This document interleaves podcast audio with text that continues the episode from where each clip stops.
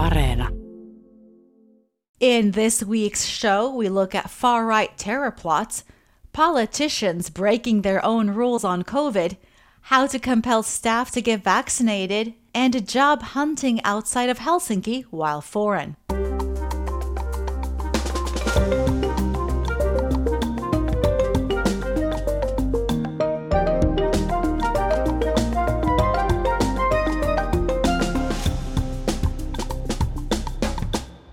Hello, and welcome to All Points North, the podcast that's always reachable via WhatsApp. I'm Zena Iovino, and joining me for this week's show is Egan Richardson. Welcome, Egan. Thank you, Zena. Great to be here. How have you been this week? Well, I have some cold or flu bug, which isn't COVID, but is definitely quite annoying. Uh, it seems like things are really spreading this year. Yes, and we'll get on to COVID news later on, but it certainly seems like all kinds of germs are flying around. But did you have a good Independence Day? Yes, we had fun. It wasn't the traditional celebration as the handshaking at the palace was cancelled. Not that we were invited, but it meant that the television was, was slightly different. And it was fun all the same.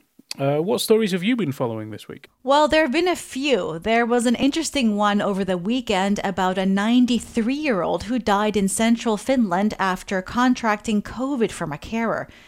The family is devastated and unhappy to discover that the carer had not been vaccinated against COVID that ties into efforts this week to try and introduce mandatory vaccination for healthcare workers, I guess. It does. There was a proposal on that announced this week by the Ministry of Social Affairs and Health.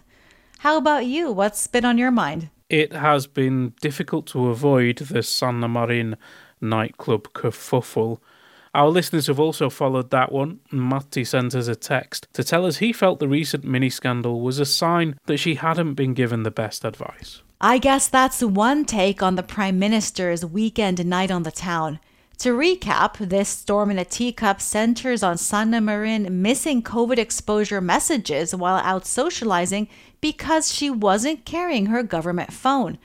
The premier herself said she could have exercised better judgment after learning Foreign Minister Pekka Haavisto was infected with COVID. The Prime Minister said she had not been informed about previously updated guidance that recommends ministers avoid social interactions after being exposed to the virus. Now, the Chancellor of Justice has received two complaints from members of the public over the failure to properly inform Prime Minister Sanna Marin that she should isolate after she had been exposed to coronavirus. The incident has given other ministers time to brag about how they self isolated as soon as they received those exposure messages on Saturday evening. But five days into the story, on Wednesday, it emerged that Marin wasn't the only one who did not isolate. Economic Affairs Minister Mika Lintilä went to see a Finland Latvia floorball match on Sunday, and Defence Minister Antti Kaikkonen thought it was a good idea to join a gala dinner hosted by his party's youth wing. Marin has taken far more heat than her colleagues, though. News of her night out clubbing even made news outside of Finland after the BBC picked up the story.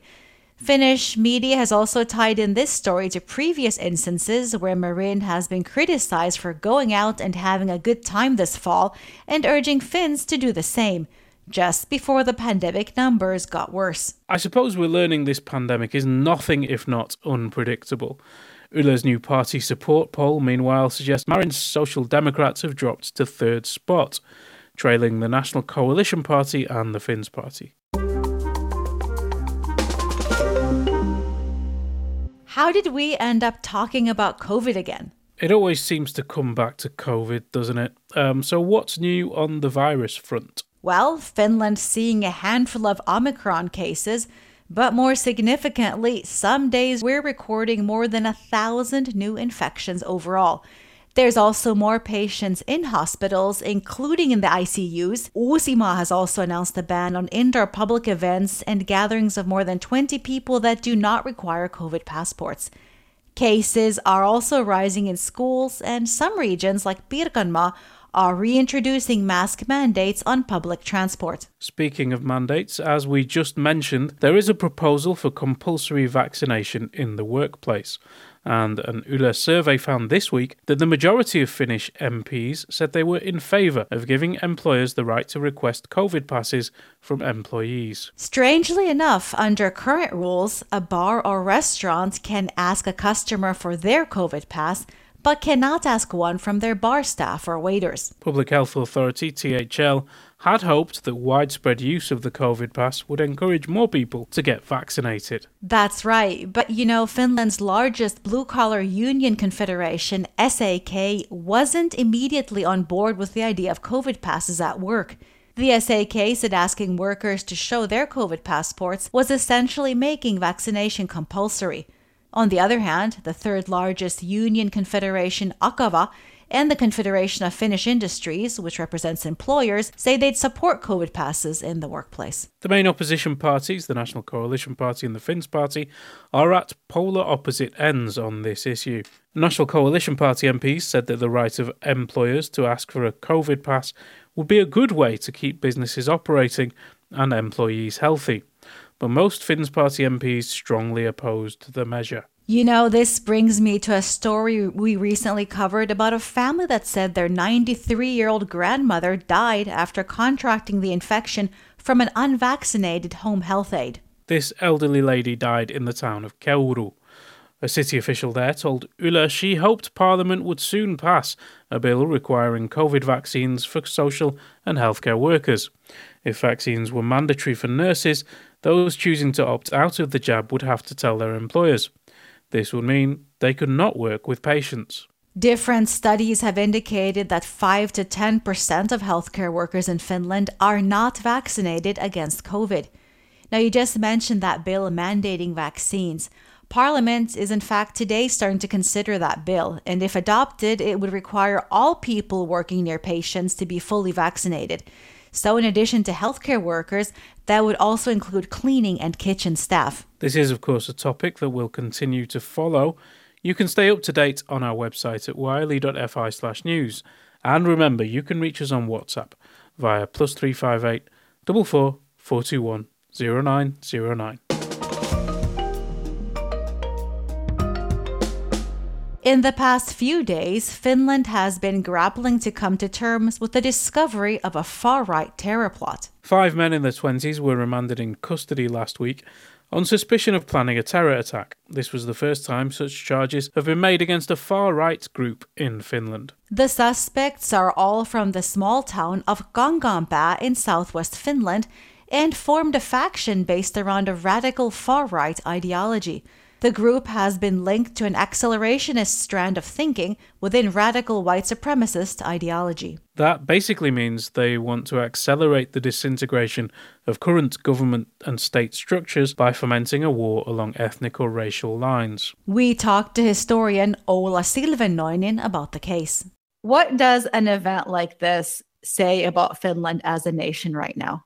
Well, I'm not so sure about Finland as a nation, but definitely it underscores the fact that Finland is not isolated from the rest of Europe and the rest of the Western world. What we see all across the continent is valid here in Finland as well. So we have precisely the kind of far right movements with the same talking points. They are repeating everywhere uh, with the same kind of outcomes that we, we're seeing everywhere we are all brought together by the internet and the social media. And it's, of course, a bit early to comment the details of this case as the police investigation is still ongoing and there's so much we don't know. But it seems safe to say already at this point that they certainly have been radicalized in, in an online environment. And in that sense, they are a little different from other similar cases that we've seen in other countries. Next, I asked Silvennoinen how likely it was Finland would see terrorists carry out their plans. We've seen previously how extremely difficult it is to find out these kind of lone wolf actors or other similar groups that do not signal their plans beforehand necessarily. Uh, and it's how very difficult it is to find them out and prevent their actions in time. And we've seen failures in this country as well, in the form of school shootings, for example. So eventually, one of them will succeed.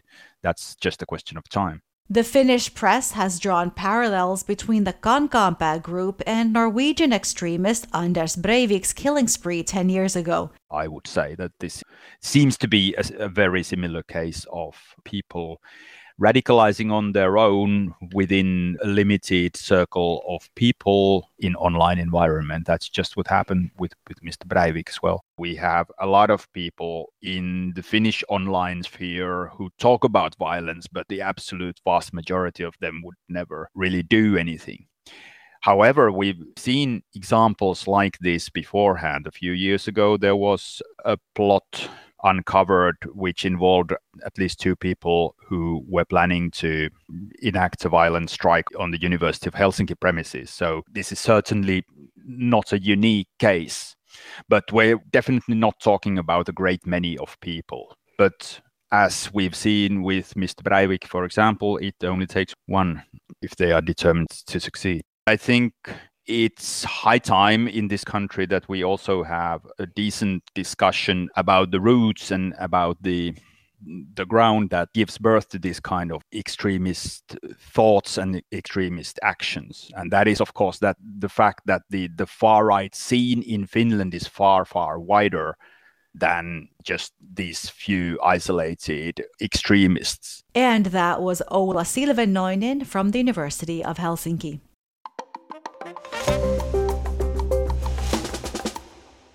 Here at Yle News, we often cover stories about Finland saying it needs more foreigners to shore up the country's labor shortage. Industry leaders and politicians have called for increased labor based immigration.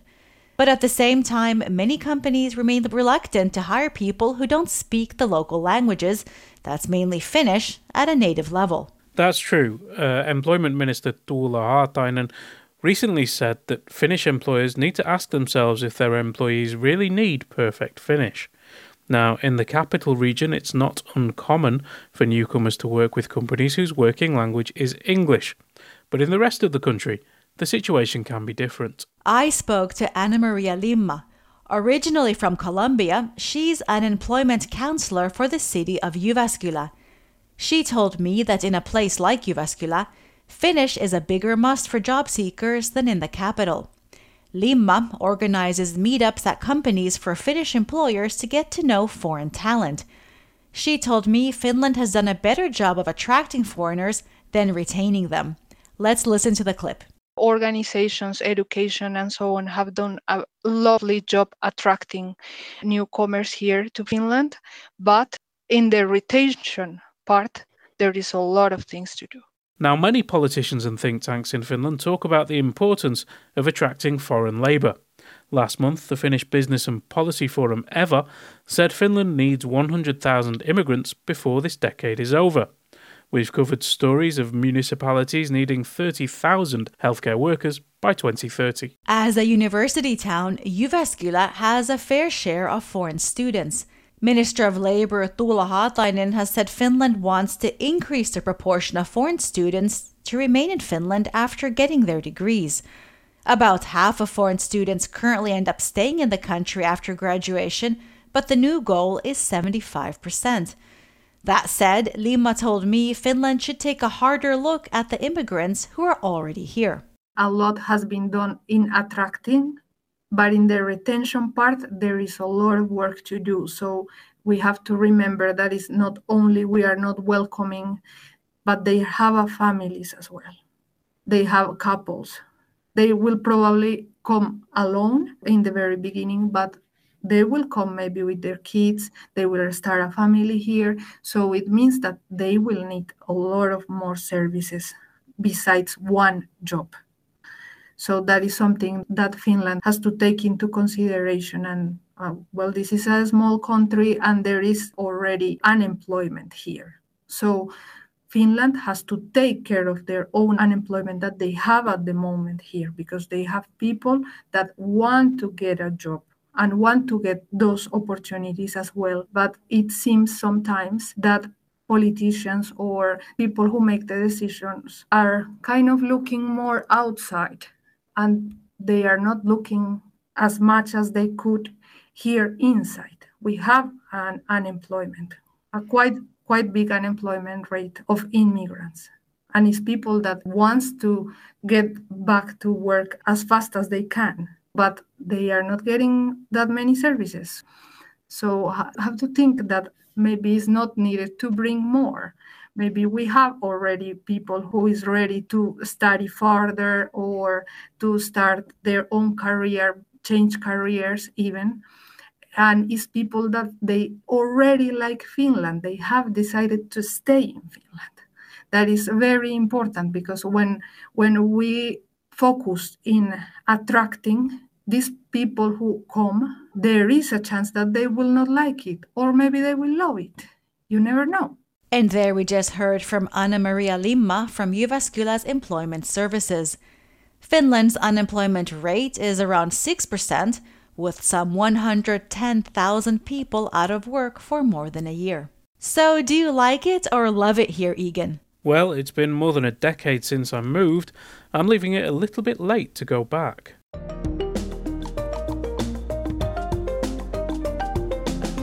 You can join the conversation too. Let us know what you think on Facebook, Twitter, and Instagram. You can also leave a voice note or text on WhatsApp. Our number is plus 358 44 421 0909. Is it time for a look at the rest of the week's news? I believe it is.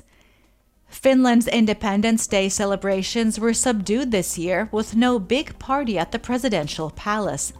Far right marches in the capital passed off with 19 arrests, while 1,500 anti fascists blocked their route in the center of the city. Sweden's first woman Prime Minister, Magdalena Andersson, visited Finland on Wednesday. The official visit maintains the Nordic neighbours' tradition that the Prime Ministers of Finland and Sweden meet each other soon after taking office. A major Finnish port has started converting ships' wastewater into biogas. The port of Hamina-Kotka will convert wastewater to fuel that can be used in cars and trucks. Trade unions in the industrial sector have called an overtime ban due to an ongoing dispute over pay and conditions. The industrial action affects some 150,000 employees in the industry. Helsinki schools are struggling to provide psychological services to kids within legal time limits. The pandemic triggered a 20% jump in the number of pupils seeking appointments with school psychologists. National Police Board data reveals that reports of violent crimes committed by children under the age of 15 have more than doubled since 2014. The most common type of crime is assault, which since 2014 has undergone a threefold increase among suspects below 15 years of age. Finland is seeing strong signs of a tourism revival in the far north. Preliminary figures indicate that the number of Christmas holiday tourists arriving in Lapland and the Kuusamo region this year will likely hit pre COVID levels. A trial of the much discussed four day working week found that it worked well for employees, but reduced profits to zero for one Turku firm. Disgraced top auditor Tytti Yliviikari went on trial this week accused of paying a colleague's salary for two years without asking them to come to work. Viikari said that was the cheapest option for the agency. Two Finnish productions are vying for the 2022 Academy Award for Best International Feature Film. Compartment Number 6 and The Gravedigger's Wife are on the long list of 90 films for the Best International Feature Film category. The weekend's almost here, and there should be some snow in store for us. A lot of it, up to 10 centimeters actually, according to meteorologists. Are you going to break out those cross country skis again, Egan? Yes, of course, even though I am absolutely terrible at skiing, it is a lot of fun. So if there's enough snow, I will head out onto the tracks. Um, uh, but I'll also be streaming A Thousand Cuts on Yle Areena. It's a documentary that goes inside the escalating war between the government and the press in the Philippines. That sounds like something I'd watch too. Now I think it's time to thank you, Egan, for joining me today. I'd also like to thank our producer, Mark B. Odom, as well as our sound engineer, Anders Johansson. And of course, you, our audience, for listening and supporting the show.